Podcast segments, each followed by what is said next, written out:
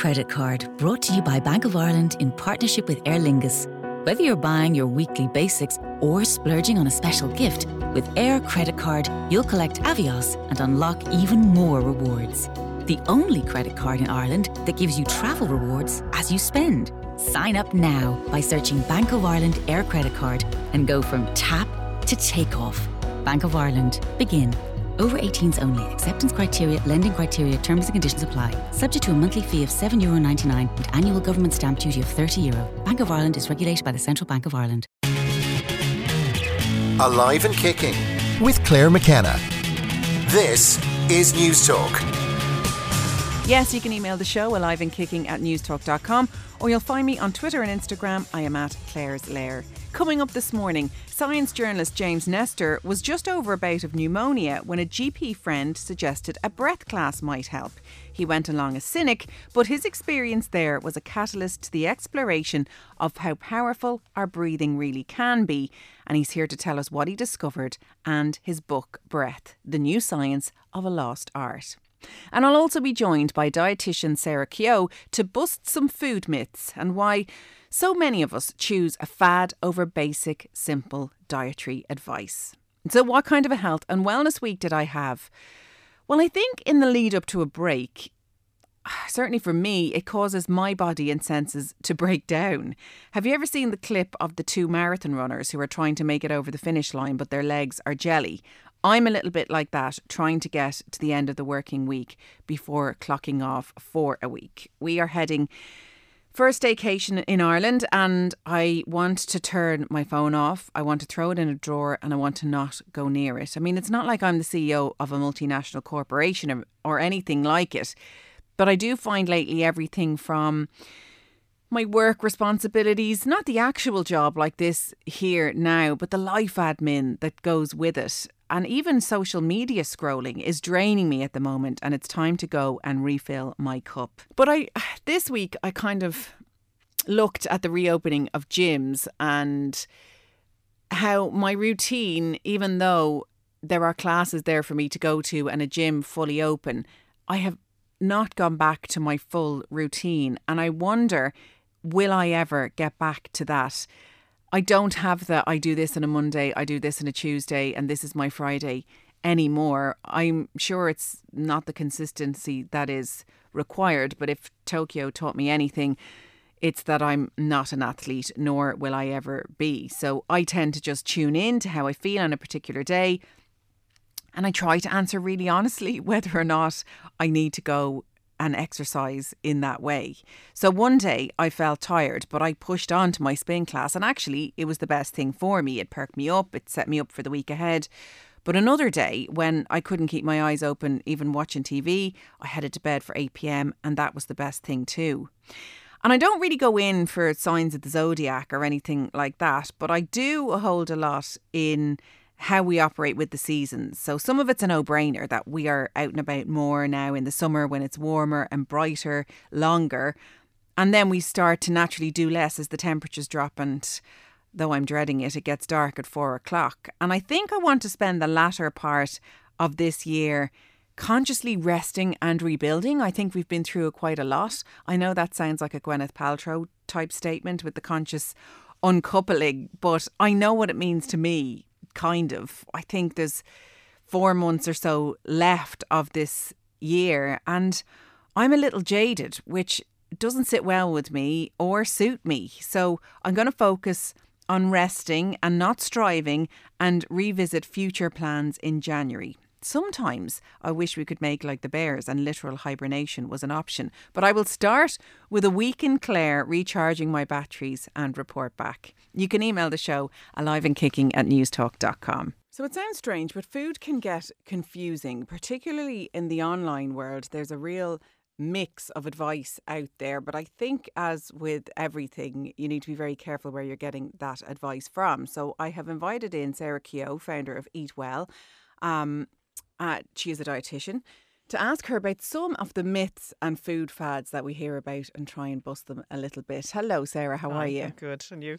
Certainly on your Instagram page, this is very much a part of your content, kind Mhm. of putting the facts out there and blasting some of what's around there. Do you feel like you're constantly fighting against misinformation in a way? Well, I think it's more challenging in correcting it because I think people are bombarded with so much information that if someone doesn't come along and go, actually, that's not accurate or that's exaggerated or that's just plain wrong, people won't know any different. And I think for me, a lot um, a lot of what I would talk about, say, on Instagram would be from a lot of workplace wellness talks that I would do. So I would do a huge amount, um, and you're just talking to so many different people in so many different sort of environments, and just the questions that come up out of that are really what feed into what I might talk about. So if people are worried about sugar or gluten or you know all the dairy, the different things that come up, and I suppose when I would do those kind of talks, and you see the questions people have, you can just see the enormous confusion that's out there. And it's interesting because I said to my producer Simon, you know, let's maybe ask Sarah. Um, you know, she's a dietitian. These are the lists that uh, you know I I think, but ask her because obviously she's a bit more in the know. And pretty much the ones I had mentioned that we'll get into now were on your hit list. It's mm. what you're saying now. We're hearing dairy, gluten, sugar all of the time. Well, that's it, and it's something kind of I think has a, a five year run usually of being kind of the big baddie, but it bubbles away for a long time and then it just rears up again every so often. So there's so many myths about different things. And as you said, like the the things about dairy that come up and then, you know, the gluten and all of those, they just go round and round and round. Um, and, you know, I think a new generation discovers them or a new group of people join Instagram or whatever it is. And suddenly they're like, wow, you know, because I have to say, uh, you know, I'm, I'm fairly recent on Instagram, but I have to say when I start searching the nutrition hashtag, it frightened the life out of me. Um, and I had to actually unfollow it. it was just some crazy, crazy things on there, you know. Wow. Okay. Well, let's get into it then a little bit. What about dairy? Um, it has been associated with kind of being mucus forming and that your skin will transform. It's even been put together with talk of cancer, mm. that, you know, there's hormones in it, that it's just a very dangerous thing. And obviously, we see the proliferation of plant based milks, which mm. can be chosen for a variety of reasons. But milk is getting quite a bad rap and it really doesn't deserve it. Um, you know, and I mean, I could spend all day talking about the dairy. So you mentioned hormones. So in some countries, they are allowed to use hormones to produce milk, which are actually banned in the European Union. So European milk doesn't have these hormones. So you know, it depends on where you're getting your information from. But we have huge studies across the world showing that dairy very clearly does not cause cancer. And one of the biggest studies is called EPIC, which is the European Prospective Investigation into Cancer, and they have tracked over half a million people across Europe for the last 25 years. They are looking at what foods are linked with cancer. So this is where we talk about processed meat and cancer. That kind of information has come out of that study. A lot of the, talk about fruit and vegetables really reducing cancer has come out of this study. And they have very clearly found no link between dairy and cancer, with the exception of colon cancer, where if you actually drink milk, you get less colon cancer than people who avoid it. So, and that's one of many studies showing that dairy absolutely, definitely doesn't cause cancer. But that is a myth I come up against time and time again um, when it comes with it. And a recent study in the States found no link with dairy and breast cancer. And they actually found, they think, a reduction in fermented dairy products and breast cancer. So, you know, there's, there's more work to be done. But, you know, some of the things that you hear about dairy, I don't know where it comes from. And yeah, it was another dietitian, Orla Walsh, a couple of years back here on the show that really made me stop. I was ordering an almond latte, an oat latte, because it became the, the, trendy thing to do. Mm. And I do enjoy the taste of it. But when she was talking about some of the components in it, like iodine and, you know, the importance for our bones, particularly in women, you know, you make these trendy and inverted commas choices without really thinking of the impact on your health and sometimes. Think, and I love Orla's point on that because the iodine has been the huge issue because what most most people don't realise with dairy is that iodine is actually one of the big nutrients you get from it. People always think calcium. Um, and iodine is so important for brain development of babies during pregnancy. It's actually become a very big issue for pregnancy because of that in Ireland. And we're already a bit borderline with um, iodine anyway. So the last thing we need is people actually reducing their iodine intake. And most people don't think about that when they are looking at the plant based milks. And calcium as well. I mean, plant based milks don't naturally have a whole lot of calcium. So you have to make sure if you're switching to those that you have a calcium fortified one. Um, you know, and I just, I rarely see someone who doesn't take dairy actually get to their calcium targets. It's very, very rare. Um, it's t- it can be done, um, but I don't see people actually making it. And I was another one of these people that would be choosing a plant based milk in my coffee but I'd be having cheese on my pizza. Yeah. You know, so there is a lot of that going on. Why do we need all dairy, not just milk, in our diet? Um, the big one is for bones and calcium, and you know the dairy is a really good source of calcium, but it's also a really good source of absorbable calcium. Because I sometimes see people saying, "Well, you know, green veg has it and it's fantastic," and you go, "Yes, it does," but you don't absorb a fraction of the amount of calcium from green vegetables that you will say from milk, and that's the thing I see a lot. You know, people say to me, well, "You know, I have three leaves of spinach in my sandwich at lunchtime. That's my calcium," and I'm like, "No, no, no, no. You know, three bags of spinach from the supermarket is kind of where you want to begin daily." Um, daily. Well, I'd always talk about this. It's 16 servings of broccoli a day um, to actually get your calcium. So when people say to me, I'm getting it from my green veg, you're not. Your green veg can be a top up, but you absolutely have to be getting either the calcium fortified plant based milk or the actual dairy in somewhere. Now, you will, there's a couple of other foods, tinned sardines of all things are actually a really good source of calcium. So there's other places to get it. But what I find is when people cut out the dairy, they really don't realise um, how much they're cutting out their calcium and the potential damage they're doing to their bones later on. Let's talk about sugar then. Um, it's every parent's battle is against sugar, and we just hear that it's so bad on the system. And again, with the alternatives, you get this impression that coconut sugar is a much better thing oh, yeah. to do, or that you know to buy a soft drink that has zero sugar I mean, it's still sweet. It's still, I assume, having the same effect on the blood sugar. No, um, in fairness, the soft drinks won't be having the same effect on the blood sugar. They don't have the sugar at all, so they're not there. And that's why they're often used as an option, say, for someone who's trying to control their diabetes. Really, without, so sweeteners don't do the same no, thing? not at all. Wow, um, that is positive news. So it's good. I mean, lots of people have issues around sweeteners as well, and I think we could do a whole day on that too. But um, in terms of sugar, I mean, there's so much scaremongering, and it's the only way I could describe it with sugar. I mean, we definitely do need to look at reducing sugar, but I hear people talking about it causes diabetes and it causes heart disease and it causes all of this. Really, the one thing sugar actually does to us that's bad is teeth. And that's the big, big thing. But the reason we don't hear a lot about that is because everybody knows sugar's bad for your teeth. So nobody's clicking on that headline or clicking on that post. So we have to try and make it exciting. So, yeah, we could do with reducing sugar, but I see people getting very, very scared of sugar, and you don't need to be. It is not toxic, it's not poisonous. Now, if you're taking tons of it, there is an issue. But the big, when we look at studies, particularly where children are eating huge amounts of sugar and we're seeing things like hyperactivity and all the rest, what we now know is it's not that the sugar is causing it, it's that if you're eating that much junk food, them, that many sweets, that much chocolate, you're not eating the fish and the nuts and the seeds and the whole grains that are actually giving you the brain important nutrients, you know, like, you know, the zinc and the magnesium. So that it's actually what we call a junk food diet, that it's lacking nutrition rather than the sugar being the problem. Mm. In saying that, mm. now, in saying that, we just need to reduce it. It's really bad for teeth, and I'm not being dismissive of that because teeth are actually so important.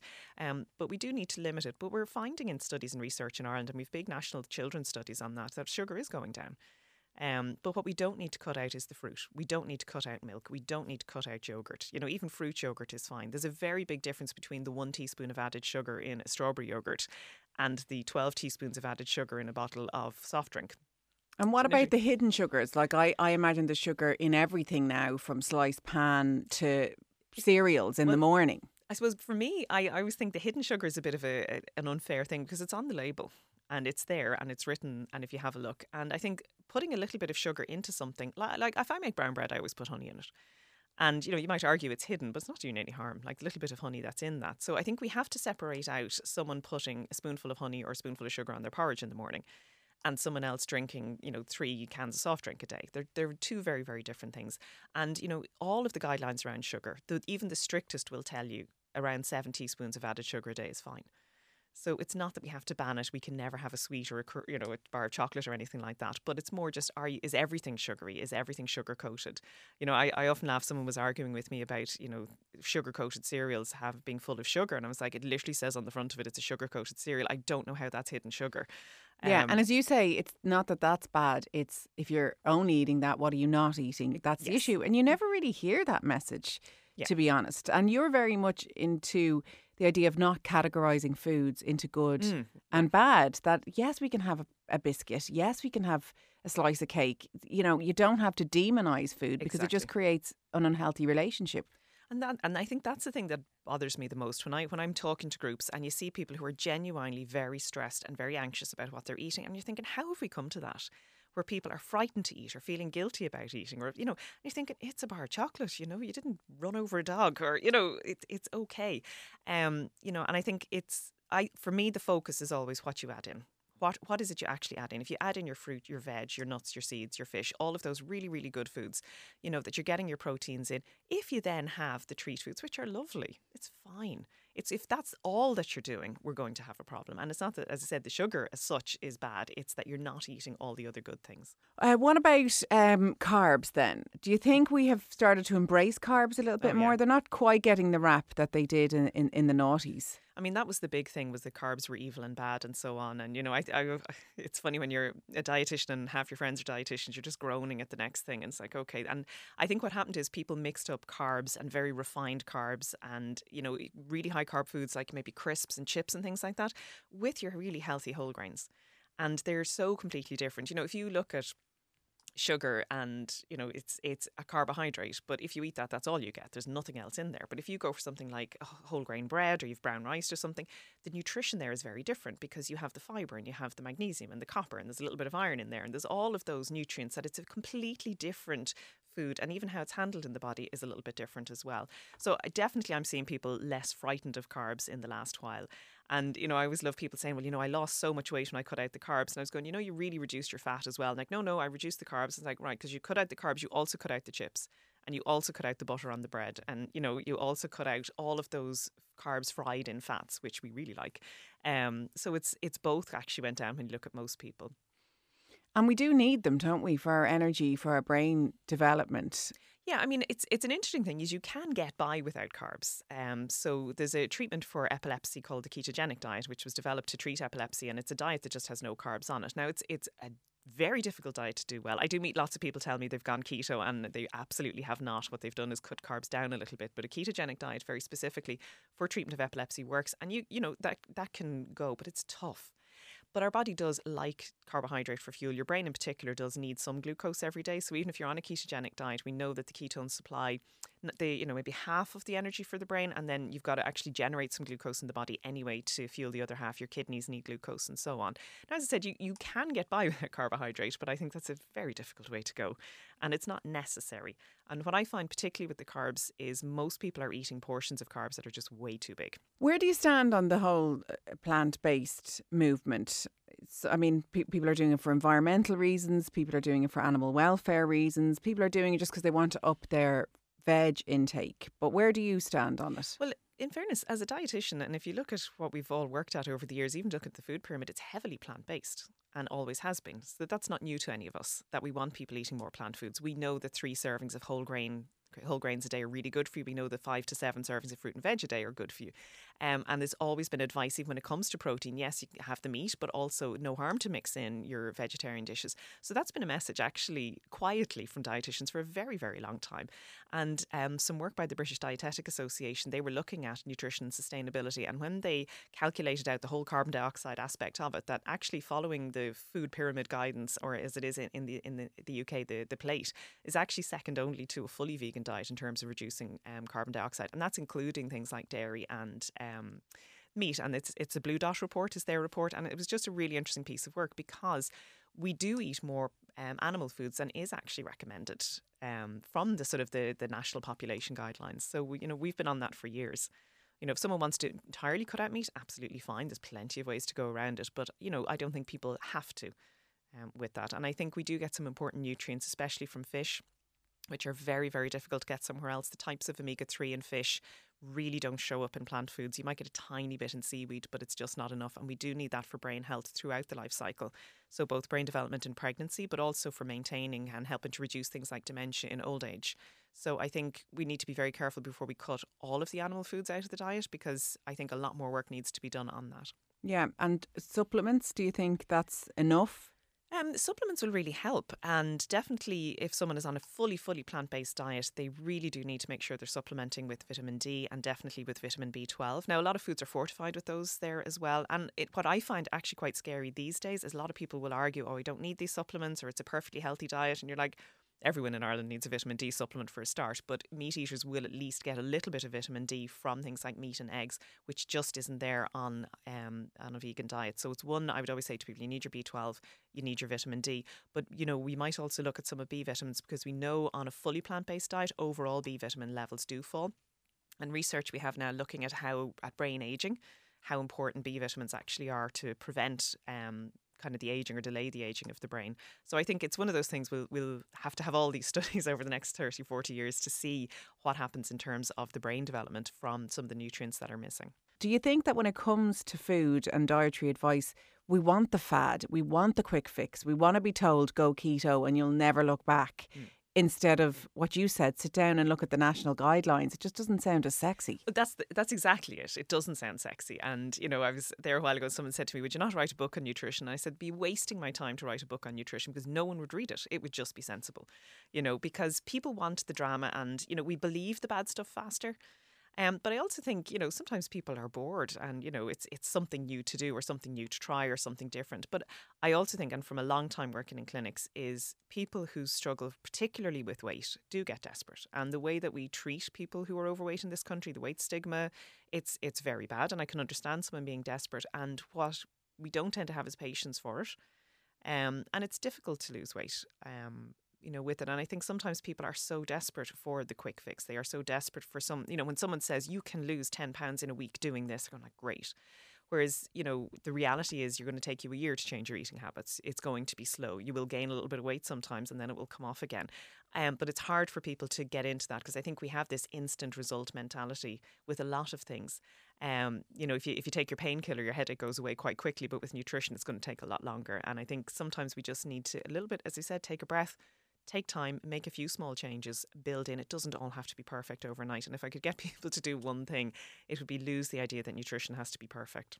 Yeah, you're so right. And you know, it's something I've I've been exploring a bit more since I started on this show. Um, and I think it's a message we should get out there a little bit more. The way we talk about body image, weight mm. loss. I mean, it's got a hashtag that we're all body positivity, but you're right. Somebody who's overweight, there's assumptions about laziness, about the way they're eating, and that it's just move more, eat less. And I, I don't believe that anymore. No. It's far more complex. It is, and you know, when I look at people who are have the genes to be slim and have enough money to buy good food and have enough time to exercise, giving out to people who actually don't have time and maybe are living in difficult financial circumstances and have the genes, and we know that obesity, sixty percent of it is genetic you know, it's very easy to be judgmental. And it's also very hard for someone who is struggling with obesity to look at someone who for whom it's easy and there are people for whom it's easy and you know i think we need to stop judging and as you said the kind of the weight stigma is a huge thing and it actually stops people coming forward for healthcare as well you know i've worked with so many people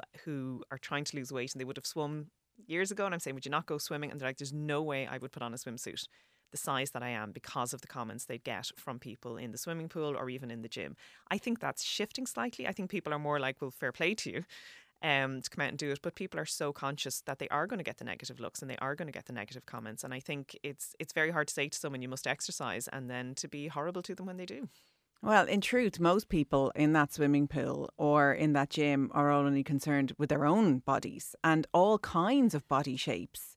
I'm really surprised sometimes with people in the public eye who come out and say, I've really felt horrible about my body. And I'm like, what? You're like a TV presenter, you look amazing. You know, what are you mm. talking about? Everybody has their their hang-ups. Have you seen a difference in people that come to clinics now or is it the same issues over and over again? Um it's fairly similar things to be honest. Um, you know, I'm working as a dietitian 25 years now, so it's it hasn't really changed. Now you will, I mean, you, some of the fads do show up. You will occasionally get people coming in going to find out what their food intolerances are, and you're like that now that's one I'd love to to just deal with like if you have no symptoms you haven't got a food intolerance you know? Yeah but it's you're intolerant when, to that. You know it's uh, yeah. Um, look again everybody's friend went and got you know these these food intolerance tests and you can't see my hands doing the fake inverted commas while I'm sitting here. You know and there's you know they think oh maybe I should or I could or whatever and, and a lot of the time I'm explaining to people actually you just don't need them. You have got any symptoms. When you're eating food you're getting no reaction so you haven't got a food intolerance. This idea that we've all got some that we don't know about um, would be another fad I really, really love to see go away. Yeah, it's just like we want this quick fix. I mean, I've often wanted this tablet that's just going to change oh, yeah. everything my mood, my energy, the way I look. But until then, let's just have simple dietary advice. Sarah Keogh, dietitian, thank you so much for coming on. And you'll find Sarah at eatwell.ie. Coming up after the break, science journalist James Nestor on his book Breath The New Science of a Lost Art. Alive and kicking on Newstalk. We all hear from time to time about the importance of breathing for our health, whether it's in the absence with respiratory issues or simple breathing through exercise and slowly and deeply to calm ourselves down. The wellness explosion has seen people such as Wim Hof come to the fore, and I thought I knew all about it until I read the book Breath, The New Science of a Lost Art, and its author, science journalist James Nestor, joins me on the line now. Hello, James. How are you? I'm doing very well, thanks. How are you?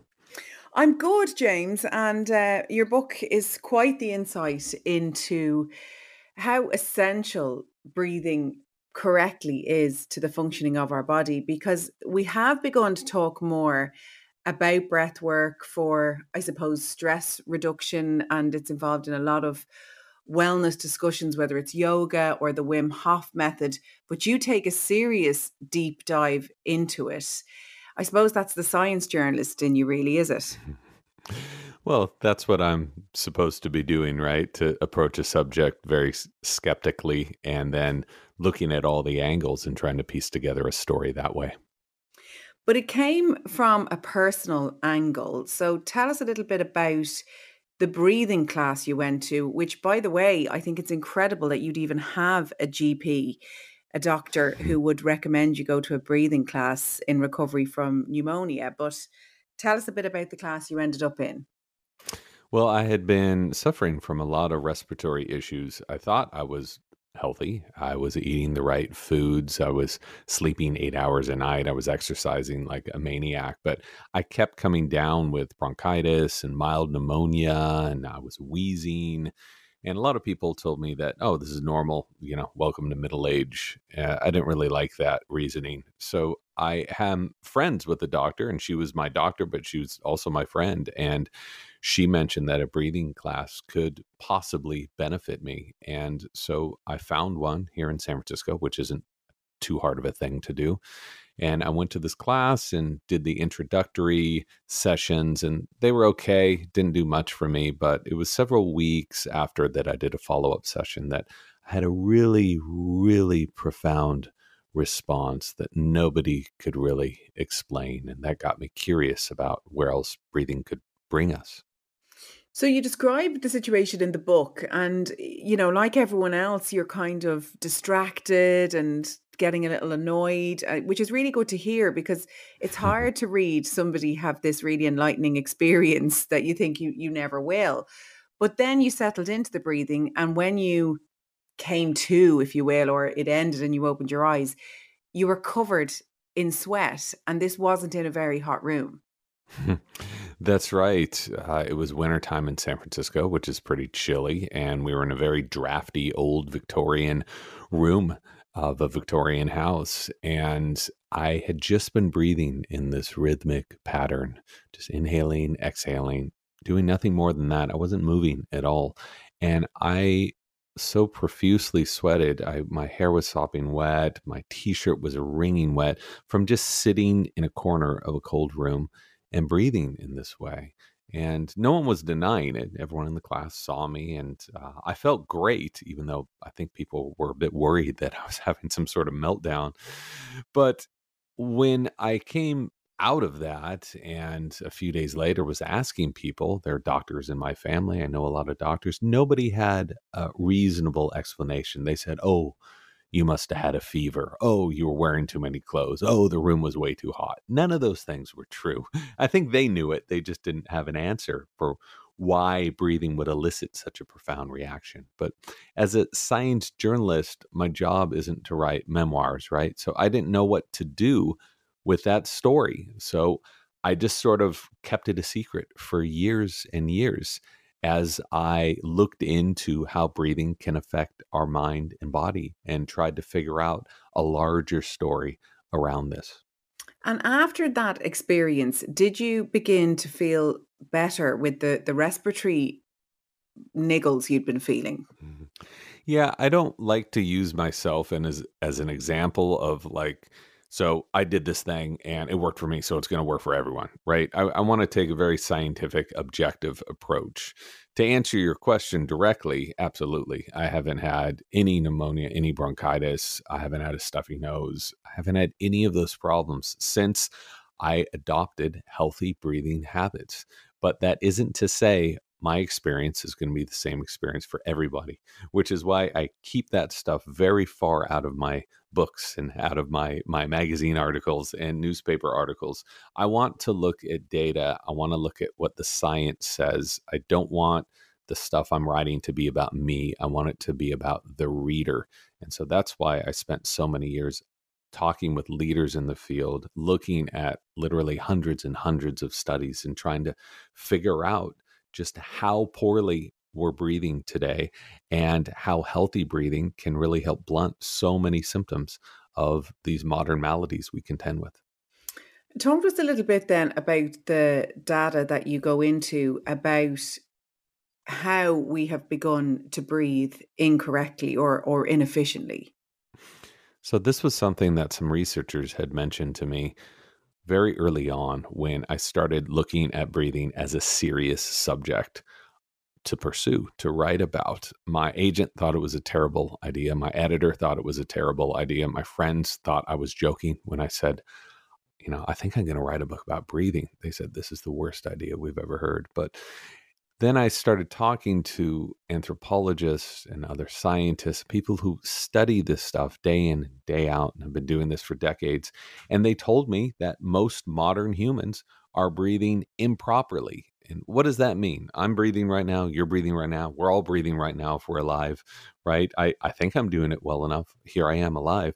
But they explained to me that compensation is different than health.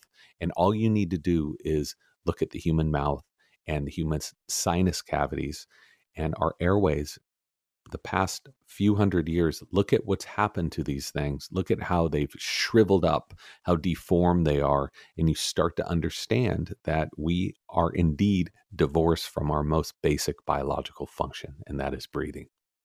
This really blew my mind that our, our, our mouths have gotten smaller over time and that has a lot to do with the, the food we eat that we have eaten softer food than we were designed to.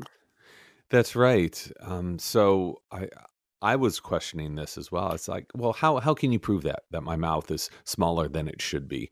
They said all you have to do is look at ancient skulls and if you look at our ancestors they all had perfectly straight teeth you look at a skull from 5000 years ago 50,000 years ago, 500,000 years ago, straight teeth across the board. Then go look in the mirror or look at 90% of the people on this planet. We have crooked teeth. Why do we have crooked teeth? Because our mouths have grown so small. With a small mouth, you have a smaller airway. With a smaller airway, you are much more apt to suffer from breathing problems. So it's once you see it, you can't unsee it. It's just, I had never heard anything like this before. And I, I suppose it's interesting as well that it's the only autonomic system in the body that we can actually control. So it happens through our subconscious, but there are things we can do to ensure we are breathing more efficiently. So we can't consciously control our heart rate or our stomach function, digestion, so many other systems in the body, our circulation. But when we consciously control our breathing, we can influence all of these functions. And I can show you a little trick that one of the researchers showed me. It's whenever you inhale, your heart rate speeds up. Whenever you exhale, it slows down. And you can actually influence how your blood circulates in your body just by breathing a certain way. And if you can elicit these functions after just a few seconds, you can see how your body starts transforming by changing your breathing. You can just imagine what would happen to your body after a few days or after a few weeks or after a few months. And what we're finding is people with several chronic conditions can actually change their breathing and either blunt the symptoms of those conditions or in some cases reverse them and heal themselves. I know that sounds crazy, but the science is very clear on this. Well, stay with me, James, because we're going to take a quick break. And when we come back, we will continue uh, this discussion with science journalist James Nestor about his book Breath The New Science of a Lost Art. You're very welcome back to Alive and Kicking, and I'm talking to science journalist James Nestor about his book Breath The New Science of a Lost Art and how A personal experience in a breathing class led to him exploring this topic. James, what you kind of merge together, which I think is a really way interesting way of, of looking at it, you have the scientific um, and the latest research, but you also go back to ancient history. And it's almost as if science is now trying to look into and prove what was written about thousands of years ago.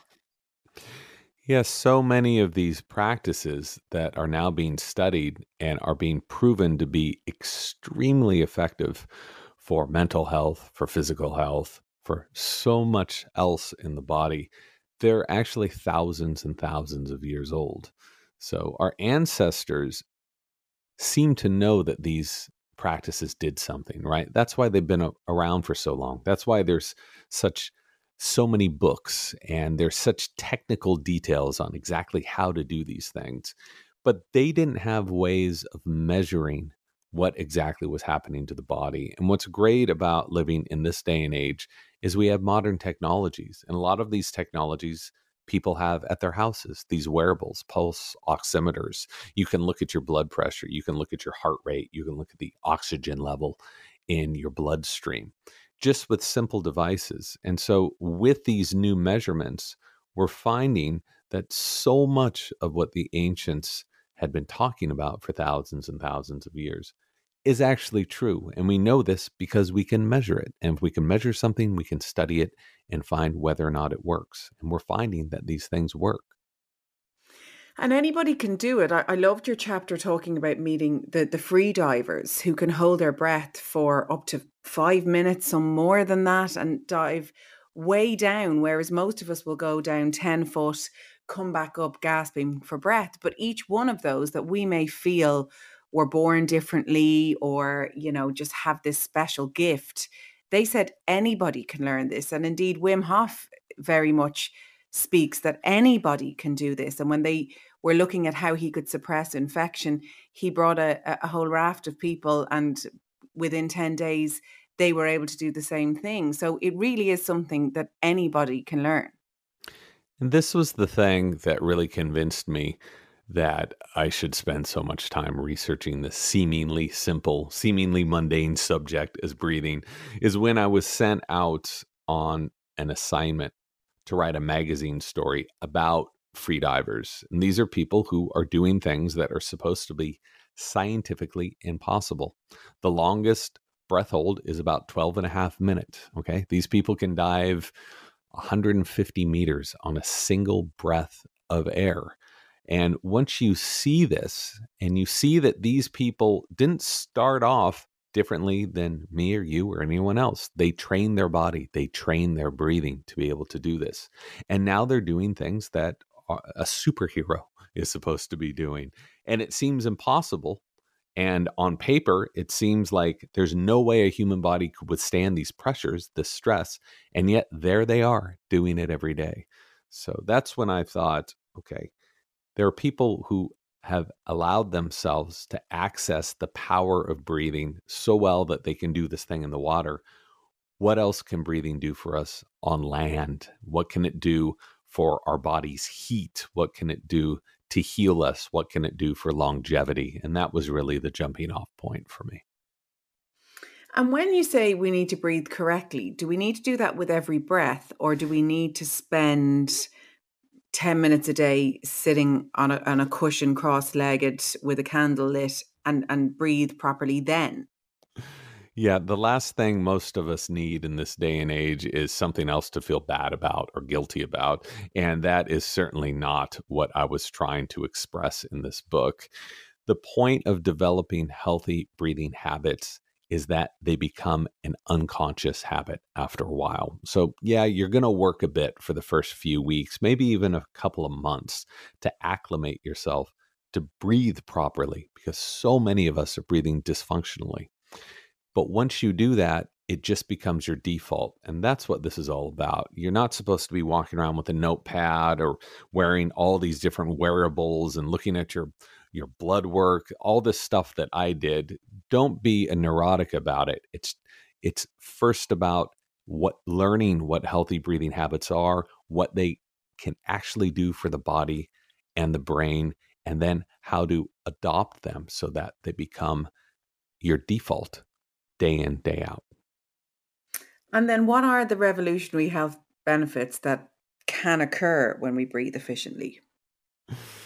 Well, you name it. Um, our bodies are so out of balance that breathing is a very quick and effective way of getting them back into balance. And when our bodies are in balance, they are able to heal themselves. Our bodies are trying to heal themselves every single day. But because of our lifestyles, they aren't able to do that. So we can get by for a while, constantly running on empty, but eventually, at a certain time, our bodies are going to break down. And that's what you're seeing throughout our populations right now. I mean, look at you've got 60% of the population is overweight, 40% is obese, 10% have, has asthma, 15% has chronic sinusitis, 10% has diabetes. I mean, on and on and on. Um, this isn't normal. And our ancestors did not have these issues that we're contending with. And, and we know that. So many of them are modern problems. So I'm not saying breathing is going to fix everything for everybody. I would never say that. But it is as important as what you eat and how much you exercise. So if you are still breathing dysfunctionally and you're eating right and you're exercising all the time, your body, your body still is not going to be able to properly heal itself. We see that with top athletes whose bodies are breaking down because they're breathing in a dysfunctional way. And your book it has been a New York Times bestseller, a Sunday Times bestseller. Do you think you have a receptive audience now that people are ready to hear this that it's part of a pillar of health to breathe efficiently and correctly is as important as the food you eat and the lifestyle you, you keep? Well, we're a reactionary culture, right? So I worked on this book for five years, six years full full time, and it was slated to come out on May 2020, six months before that. So in September 2019 is when the date was for the book to come out. How would I know that there would be a respiratory pandemic that would sweep over the entire planet, you know, uh, and everything would be in lockdown in March? So I think when we lose something, we start to become acutely aware of it. And so many of us were at risk and still are at risk of losing our ability to breathe through this terrible virus. And I think that has made us more acutely aware of how valuable breathing is and how valuable healthy breathing is. What's great about this is, you know, you don't, it's not like a keto diet or paleo diet or vegan diet where you see results weeks later when you adopt healthy breathing habits, you can see results in a matter of seconds. That's how quickly your body responds to it. And so once people experience this personally, they can start to understand how, if they adopt healthy breathing habits, how it's going to affect them in the long run. Well, look, uh, before I let you go, you literally travel the world. You speak to a whole host of, of, of experts and, and different stories and, and different histories. Um, it, it, people should read it to, to, to get them all. But could you just tell us a little bit about Tummo breathing? Am I describing that correctly? Yes, you are. So, you know that experience I was just telling you about at the beginning of the program of of heating my body up through breathing, how impossible that sounds. Well, it, Yes. it's it sounded really impossible to scientists as well. But all of these people in the 60s and 70s were traveling to Tibet, they were traveling to India, and they were coming back with these stories of these monks who were able to sit in the snow in the middle of winter overnight wearing only a thin sheet of fabric and melt a circle around their bodies just using their breathing. So dozens and dozens of stories were coming back about this, and it was even written about a hundred years earlier. But scientists, being scientists, said, "Yeah, right. You know, this is a bunch of new age stuff. We don't believe it." Until Herbert Benson at Harvard Medical School went out, found these monks, and measured what happened to their bodies when they practiced this Tummo, this ancient breathing practice, and they were able to increase the temperature in their fingers and toes and extremities by 17 degrees Fahrenheit, and they were able to dry wet sheets placed around their bodies in a cold room within about 40 minutes. You can see this on YouTube. You can read the scientific paper in Nature, which is the most esteemed scientific journal out there. So it's real stuff. So what happened to me was child's play compared to what these monks have harnessed. And it just shows when you actually go out and measure these things, you can really see the potential of the human body. And Wim Hof is a great example of this. The scientific studies done on his method and the way of breathing and exposing people to cold, it, it has a transformative effect on our health and our body's ability to heat itself. Well, it's the kind of book that several times I had to just put it down for a moment and just take it in. It is truly mind blowing, the power of our breath. The book is called Breath The New Science of a Lost Art, and its author is James Nestor. James, thanks for talking to me today. Thanks a lot for having me. So that's it for Live and Kicking for this week. My thanks to my producer for this week, who was Simon Keane, and to Jojo Cordoza, who was on sound. And thanks as ever to you for listening. I will see you next week.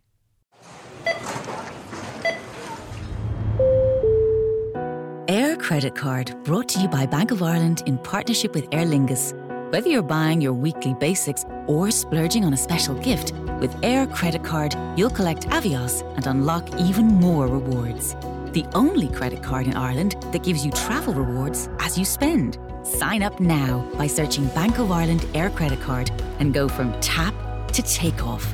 Bank of Ireland. Begin over 18s only. Acceptance criteria, lending criteria, terms and conditions apply. Subject to a monthly fee of €7.99 Euro and annual government stamp duty of €30. Euro. Bank of Ireland is regulated by the Central Bank of Ireland.